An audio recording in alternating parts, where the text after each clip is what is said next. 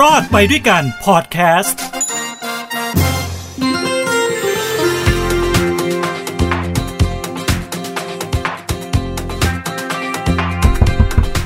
พี่พี่พี่พี่เช็คกระจกไหมพี่เช็คกระจกไหมพี่พี่พี่พี่เช็คกระจกไหมพี่เช็คกระจกไหมพี่เช็คกระจกไหมพี่ไม่เอาเข้าใจป่ะ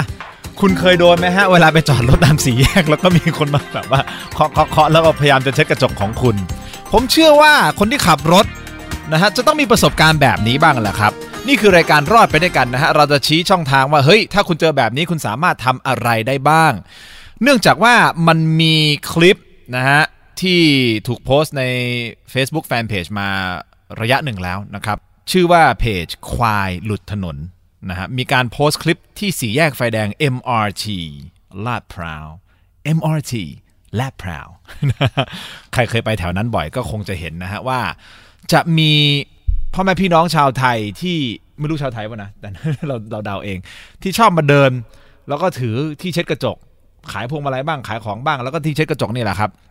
พยายามจะมาเช็ดกระจกเรานะครับ แต่ในคลิปเหตุการณ์นี้นะครับ เป็นคลิปกล้องเอ่อกล้องหน้ารถของผู้ผู้ขับขี่ท่านหนึ่งเขาบอกว่าเนี่ยมันมันมันจะเห็นเป็นภาพนะผมอธิบายภาพสั้นๆ จะเห็นเป็นภาพว่า เหมือนมีชายคนหนึ่งกำลังจะเดินมาและกำลังจะเช็ดกระจกรถคันนี้ แต่รถคันนี้ใส่เกียร์ถอยหลังปื๊ดไม่เช็ดถอยหลังเลยปื๊ดไม่เช็ด แค่นั้นแหละปุ๊บผู้ชายคนนั้นเดินมาแล้วด่ามาด่าข้างกระจกเลยด่าแบบเสียหายหายเลยอะเฮ้ย อะไรวะ ไม่ให้เช็ดมันด่าขนาดนี้เลยเหรอ นะฮะไม่ยอมให้เช็ดกระจกนะครับ ก็ด่ากันไปด่ากันไปนะฮะพูดจาไม่ดีใส่ฝั่งเนี่ยนะกระจกคนนั่งเนี่ยก็ด่าด่าด่าด่าสรุปนะฮะทางเพจก็ระบุข้อความว่าฝากเตือนภัย ตรงสีแยก ไฟแดงนะครับ MRT ราดพร้าว มีชายพยายามจะมาเช็ดกระจก เมื่อไม่ให้เช็ดก็พูดจาไม่ดี เป็นภัยให้กับผู้ใช้รถใช้ถนนนะครับ มีท้าให้ไปฟ้องตำรวจด้วยอ่าเขาเขียนท้าด้วยนะ ไปฟ้องตำรวจเซ่อ่า คาดว่าคนเนี้ยน่าจะเป็นคนแถวนั้นขาประจำอะ เส้นใหญ่ตำรวจเขารู้จักแหละอีนี่อีกนี่แล้วไอ้นี่อีกแล้วอย่างเงี้ยประมาณนี้นะครับ คราวนี้รอดไปด้วยกันนะฮะเราก็มีการสอบถามไปทางทนายเจมส์ก็คือออทนายนิติธรแก้วโต ทนายเจมส์นะทนายความชื่อดังที่หล่อๆนะที่ที่ที่เป็นทนายคนนี้ดังนะฮะก็เลยโทรไปสอบถามเขาว่าทนายถ้าเราเจอเหตุการณ์แบบนี้ หรือคุณผู้ชมเจอเหตุการณ์แบบนี้เนี่ย เราทำอะไรได้บ้าง ในแง่มุมของกฎหมายนะครับ รอดไปด้วยกันเราจะชี้ช่องที่ทนายเจมส์ได้ฝากเอาไว้ เพื่อให้เรารอดไปด้วยกัน อยู่ในสังคมแบบนี้ เศร้าเนาะใช่ปะเราจะต้องแบบว่าขับรถแล้วต้องมาระวังพวกเช็ดกระจกอีก บางทีจริง ๆ ผมเสียวเหลือเกินนะเขามาเช็ดไม่เท่าไหร่แล้วถ้าสมมติเกิดแบบมอเตอร์ไซค์มันซิ่งมาไม่เห็นแล้วไปชนเขาเงี้ยแล้วก็มาชนรถเราเงี้ยโอ้โห ไปยังไง หรือน้องๆดูหนูที่มาขายพวงมาลัยอะ ผมก็เห็นใจน้องๆนะแต่ผมรู้ว่าไอ้เงินที่ให้ไปมันไปไหนอะมันก็ไปหัวหน้าแก๊งฮะ ไม่รู้นะไม่ผมคิดไปเองนะ น่าจะมีหัวหน้าแก๊งอะที่ที่แบบว่าใช้เด็กๆ น้องๆพวกนี้มา ใช้แต่บางทีเราแบบน้องๆ เราเห็นใจว่าอ่าน้องๆงัดเงินยี่สิบาทเลยอ๋อไม่ได้พี่พี่ต้องเอาของไปเงินถึงมาเฮ้อเขาไม่เอาเงินเราด้วยนะเขาจะขายของอะ เอออะโอเคนั่นคืออีกประเด็นหนึ่งเอาเป็นว่ามาดูว่าทนายเจมส์ นะเขาเขาฝากไว้ว่าอย่างไรนะครับ หากเจอเหตุการณ์ดังกล่าวนะที่พอเราไม่ยอมให้เช็ดกระจก แล้วเขามาต่อว่าเราเสียเสียหายหายกลางสี่แยกแบบนี้เนี่ยหากเป็นคำพูดหยาบคายจะเข้าข่ายดูหมิ่นซึ่งหน้านะฮะอันนี้ต้องระวังโทษจำคุกไม่เกิน 1 เดือน หรือปรับไม่เกิน 10,000 บาท หรือทั้งจำทั้งปรับ มีกฎหมายข้อนี้อยู่นะครับ นั่นคือข้อที่หนึ่งข้อที่สองถ้า ในบริเวณนั้นมีบุคคลอื่นอยู่ด้วยนะเมื่อกี้นี้ซึ่งหน้าใช่ไหมครับ แต่ถ้าบริเวณนั้นมีบุคคลอื่นอยู่ด้วยนะครับ จะเข้าข่ายฐานหมิ่นประมาทตามประมวลกฎหมายอาญามาตรา 326 ทันที ต้องระวังโทษจำคุกไม่เกิน 1 ปี หรือปรับไม่เกิน 20,000 บาท หรือทั้งจำทั้งปรับ ดีไหมมีกฎหมายคุ้มครองเราแบบนี้ หรือถ้าเป็นกรณีที่เลยเถิดไปอีกนะฮะบานปลายถึงขั้นทุบรถ กรีดรถกรีดกรีดเสียงนี้วะทุบอย่างงี้ฮะ กรีดไม่ใช่กรีดวะเดี๋ยวเหมือนเก่าอะไรไม่รู้ไหวไหมเนี่ยอะถึงขั้นทุบรถกรีดรถนะครับ ก็จะเข้าข่ายทำให้เสียทรัพย์ อันนี้ก็จะมีกฎหมายอาญาอยู่นะมาตรา 358 นะครับ อันนี้ต้องระวังโทษจำคุกไม่เกิน 3 ปี หรือปรับไม่เกิน 60,000 บาท หรือทั้งจำทั้งปรับนะครับนี่คือ 3 กรณีแรกนะฮะหรือกรณีที่ 4 อันนี้คือแบบอย่างรุนแรงโหดร้ายมากที่สุดนะฮะก็คือ หากมีการขู่กันโชค เรียกเงินค่าเช็ดกระจก เช่นเฮ้ยไม่เอาเงินมาตายนะเว้ยเป็นต้น ระวังตัวให้ดีๆนะ เออเนี่ยเมียมึงระวังตัวให้ดีๆนะ เดี๋ยวเมียมึงโดนนะเดี๋ยวตายนะเนี่ยเออเนี่ยขู่อย่างเงี้ยเอาเงินมาดีๆ ไม่งั้นเดี๋ยวโดนเตะโดนต่อยอะไรประมาณนี้นะครับ อันนี้จะเข้าข่ายความเอ๊ะทำไมผมต้องดราม่าขนาดนั้นวะต้อง in ขนาดนั้นแสดงตลอดเวลา นี่อยากให้คุณผู้ชม คุณผู้ฟังเห็นผมตัวเป็นๆตอนที่เล่าอย่างนี้เหลือเกินนะ ถ้ากล้องนี่มันใช้ได้นี่จะ work มากเลยพอดแคสต์มันไม่มีมันไม่มีกล้องพอดแคสต์มันมีแค่เสียง ปีหน้าใช่ไหมเราจะมีอ้าวโปรดิวเซอร์เราบอกแล้วนะฮะจะมีปีหน้ามีเป็นภาพใช่ไหมประมาณนี้ใช่ไหมจะเห็นภาพผมเล่าบรรยายด้วยอ๋อดีเลยงั้นครั้งต่อไปผมต้องไม่ใส่รองเท้าแตะกางเกงขาสั้นเสื้อ เสื้อกล้ามมาละต้องต้องต้องแต่งตัวดีๆหน่อยละคุณผู้ฟังตอนนี้จินตนาการภาพตามเลยเฮ้ยทินต้องใส่รองเท้าแตะกางเกงขาสั้น เสื้อกล้ามมาออฟฟิศเหรอวะอะเอาเป็นว่าปีหน้าจะเห็นผมตัวเป็น เอาเป็นว่าต่อกันเนี่ยดูเลยลืมมาตราเลย เอาเป็นว่าขู่กันโชคเรียกเงินเก็บค่าเอ่อเช็ดกระจกนี่นะฮะ อันนี้อาจจะเข้าข่ายความผิดตามประมวลกฎหมายอาญามาตรา 337 ต้องระวางโทษจำคุกไม่เกิน 5 ปี และปรับไม่เกิน1 0 0 0 0แสนบาทบาทบาทบาทบาทนั่นหมายความว่าคุณต้องไปฟ้อง คุณต้องเสียเวลาไปฟ้อง ถึงเวลานั้นเขาก็หายไปแล้วล่ะกว่าคุณจะหาที่จอดใช่ไหมกว่ารถมันจะขยับไปหาที่จอดหาที่จอดลงมาเสร็จปุ๊บกว่าจะไปหาตำรวจ ที่เขารับฟังเรา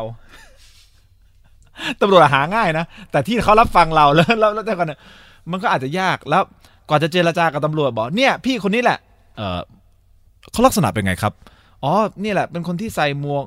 ผิวค้ำๆหน่อยนะสูงประมาณร้อยหกสิบอ๋อ คนนี้เหรอครับ อืมขาประจำปล่อยมันเถอะครับ เสียเวลานะฮะอันนี้มันคือเป็นการแก้ คราวนี้ทีมงานของเราก็ไปถาม น่ารักผู้สื่อข่าวน่ารักนะ ไปถามว่าอ้าวทนายเจมส์อันนี้เป็นการแก้แล้วเราจะป้องกันยังไงล่ะคะทนายเจมส์ตอบมาเขาบอกว่าติดเสียงหัวเราะด้วยนะ ติดติดแบบว่าอมแบบคล้ายๆอมยิ้มนิดนึงอะคือ คือกล่าวติดตลกด้วยนะครับ บอกว่าวิธีการป้องกันคงจะยากมั้งนึกออกปะเพราะจอดรถติดไฟแดงอยู่ตรงสี่แยกเนี่ย เราจะไปหลบยังไงล่ะ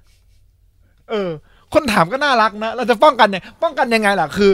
ยกเว้นคุณติดไฟแดงแล้วคุณจะให้บอดี้การ์ดที่คุณจ้างมาในรถ แล้วก็ลงไปยืนข้างๆรถตอนติดไฟแดงเพื่อไม่ให้ใครมาเข้าใกล้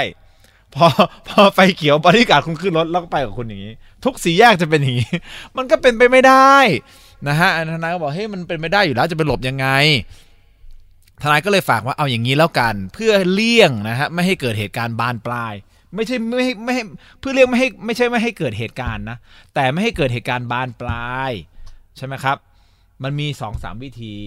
ข้อที่หนึ่งคุณก็ไม่ต้องไปเส้นที่เขามีเขาอยู่ตรงนั้นแทนที่คุณจะไปจากจุด A ไปจุด B นะครับในระยะเวลาแค่ 10 นาที คุณอาจจะต้องไปจุด A ไปจุด C ก่อนแล้วก็กลับมาที่ B ใช้เวลาประมาณชั่วโมงครึ่งอ้อม เพื่อที่จะหลีกเลี่ยงปัญหานี้ เฮ้ย อันนั้นก็ยากไป เอาวิธีง่ายที่สุดแล้วกันก็คือว่า พูดกับเขาดีๆ เจรจากับเขาดีๆ คุยกับเขาดีๆ หรือบางทีเราอาจจะต้องเสียทรัพย์ห้าบาทสิบบาท เป็นสินน้ำใจไปแล้วบอกเออพี่ไม่เป็นไรแต่ส่วนมากวิธีของผมคือยิ้มให้ แล้วบอกแล้วก็โบกมือbye bye ไม่เอาค่ะ โบกมือหน่อยๆบอกน้องไปใช่ได้ไม่ใช่ ก็โบกมือ bye bye แบบไม่เอาครับเราก็ยิ้มให้เขาหน่อยๆแต่เขาจะแบบพี่เราเขาจะมาติดกระจกนึกออกปะติดกระจกแล้วทำหน้าสงสารแล้วก็หน้าแบบแบบมามาติดแล้วก็บู้บี้นึกออกบู้บี้ทางกระจกอะเราไม่เอาน้องไม่เป็นไรจ้านะ ขอบคุณมากครับ แล้วก็แบบ อืม แล้วก็ พยายามหาอะไรทำที่ไม่ไม่ไปมองเขาอะเราก็พอเราคุยเสร็จเราก็มองไปข้างหน้ามองพยายามปรับแค่ปรับแอร์อะไรปรับกระจกเลยหรือหยิบโทรศัพท์มือถือขึ้นมาแล้วก็ตอบไลน์อะไรอย่างเงี้ยนึกออกปะคือทำตัวนิดนึงอะแบบยุ่งอยู่หรือหรือทำตัวเหมือนคุยโทรศัพท์เอออันนี้ก็เป็นเทคนิคดีนะคุยโทรศัพท์แล้วก็แบบเฮ้ยเนี่ยเนี่ยยุ่งอยู่คุยโทรศัพท์อยู่ความอดทนของเขาสักพักปุ๊บเขาจะรู้ตัวแล้วแล้วเขาก็จะไปนะฮะถ้าเราไปต่อล้อต่อต่อว่าอะไรเถียงมันก็จะไม่จบอะมันก็อาจจะเป็นเหตุการณ์บานปลาย ซึ่งทนาเขาบอกเออจริงก็ให้ไปหาบาทสิบาทไปนะครับ เพื่อเลี่ยงไม่ให้เกิดเหตุการณ์แบบนี้นะครับ ใครที่เคยเจอเหตุการณ์แบบนี้ แล้วมีเรื่องเล่าพีคๆเนี่ยจริงๆเขาอยากจะให้ two way communication นะอยากจะให้เล่าเหมือนกันนะว่าคุณบริหารสถานการณ์แบบไหน แต่ของผมสไตล์ของผมคือยิ้มให้นะครับ แต่ก่อนผมให้แต่ก่อนผมให้นะห้าบาทสิบาทยี่สิบาท เคยให้ให้บ่อยด้วย แต่หลังๆอะ พอผมไปทำข่าว หลาย ๆ ปีเข้าแล้วผมรู้ว่าไอ้นี่มันบางทีเป็นขบวนการ ผมเลยรู้สึกว่าเฮ้ยเราเหมือนไปสนับสนุนให้เขาอยู่อย่างนี้ต่อไป เพราะอะไรเพราะเขาได้ตังค์เสร็จปุ๊บไอ้คนที่คุมเขาอะเขาได้ตังค์ไงมันก็ทำไปเรื่อยๆก็เป็นวงจรอุบาทที่มันอยู่อย่างนั้นตลอดไปหรือเปล่า เจ้าหน้าที่ตำรวจเขาทำอะไรได้บ้าง ผมก็ไม่แน่ใจพอมาไล่ไล่ไปสักเดี๋ยวก็กลับมา ก็เห็นใจเจ้าหน้าที่ตำรวจนะเพราะเขาก็ยังมีอย่างอื่นที่ต้องทำที่มันอาจจะมีความสำคัญมากกว่า เช่น ไปจับผู้ร้ายใช่ไหมจับยานะครับ อะไรอย่างนี้เป็นต้น ก็นะ นั่นแหละฝากไว้นะฮะสำหรับเรื่องราวของการเช็ดกระจก ใครที่อยู่ที่ MRT แยกลาดพร้าวนะแถวๆนั้นสีแยกไฟแดง MRT ลาดพร้าวนะครับ ก็อาจจะเคยเห็นนะ แต่พยายามอย่าไปไอ้นั่นเขาเลยนะต่างคนต่างมีวิธีของตัวเองนะครับ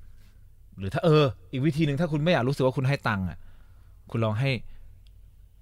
น้ำดื่มสักน้ำอัดลมสักหนึ่งกระป๋องคุณติดไว้ในรถ พี่เอาน้ำอัดลมไป เออเห็นพี่ร้อนให้พี่เหนือไป ก็ไม่แน่นะ อาจจะเวิร์ก สร้างความสัมพันธ์ใช่ไหมคุณมาย่ายนี่ประจำปุ๊บเขาจะจำคุณได้ทุกครั้งเขามาปุ๊บอะขอแทนขอไม่ขอตังค์ไม่ใช่กระจกแล้วขอเครื่องน้ำอัดลมหนึ่งกระป๋อง ก่อนจบ มันมีน้องอีกคนหนึ่งน้องสองคนที่อยู่ตรงสีแยกตรงสีแยกอุดมสุขถนนศรีนครินผมเจอสองสามครั้ง ทุกครั้งเจอมาน้องก็จะมาทักผมก็จำรถผมได้ พี่พี่พี่มาวันนี้คือเขาจะมาถามเรื่องรถ พี่ไอ้รถนี่มันเป็นยังไงเหรอ เออแล้วนี่มันเอออย่างเงี้ยเออสีสวยเดียวเขาเขาไม่เขาไม่ถามอย่างอื่นนะไม่ทำอย่างอื่นเขาขายพวงมาลัยอยู่แต่เขาไม่ขายพวงมาลัยผมเขามาถามเรื่องรถผม พี่เออพี่พี่พี่ใหม่แล้วพี่เออทุกครั้งไปจะเจอนะครับสองสามครั้งหลังน่ารักดีนะแต่ก็ผมก็เปิดกระจกคุยกับเขาว่าเออน้องๆระวังนะ กลัวรถไม่ละหรอกรถชนตายนึกออกปะระวังนิดนึงกลางคืนด้วยอะสองสามทุ่มมาน้องๆทำไมมึงไม่กลับบ้านไปนอน เออ อายุไม่มากหรอกแปดเก้าขวบสิบขวบเนี่ยนะฮะอะเอาเป็นว่าฝากด้วยกันนะครับ แล้วก็ฝากรายการรอดไปด้วยกันนะฮะกับผมทินโชคกมลกิจด้วยนะฮะเราไลฟ์ทุกวันอังคารพุธพฤหัสนะครับ ตอนนี้ก็อยู่ที่เทโรทีวีนะฮะทาง Facebook Fanpage เทโรทีวีนะครับหกโมงครึ่งนะฮะโดยประมาณอังคารพุธพฤหัสนะครับ นี่คือฮูดี้พอดแคสต์ สำหรับรายการรอดไปด้วยกันนะครับ กับผมทินโชคกมลกิจ ขอให้ทุกท่านมีความสุข ความทุกข์อย่าได้ใกล้ ความเจ็บไข้อย่าได้มี ขอให้มีความสุขสวัสดี แล้วพบกันใหม่ในโอกาสหน้า วันนี้ลาไปก่อนครับ สวัสดี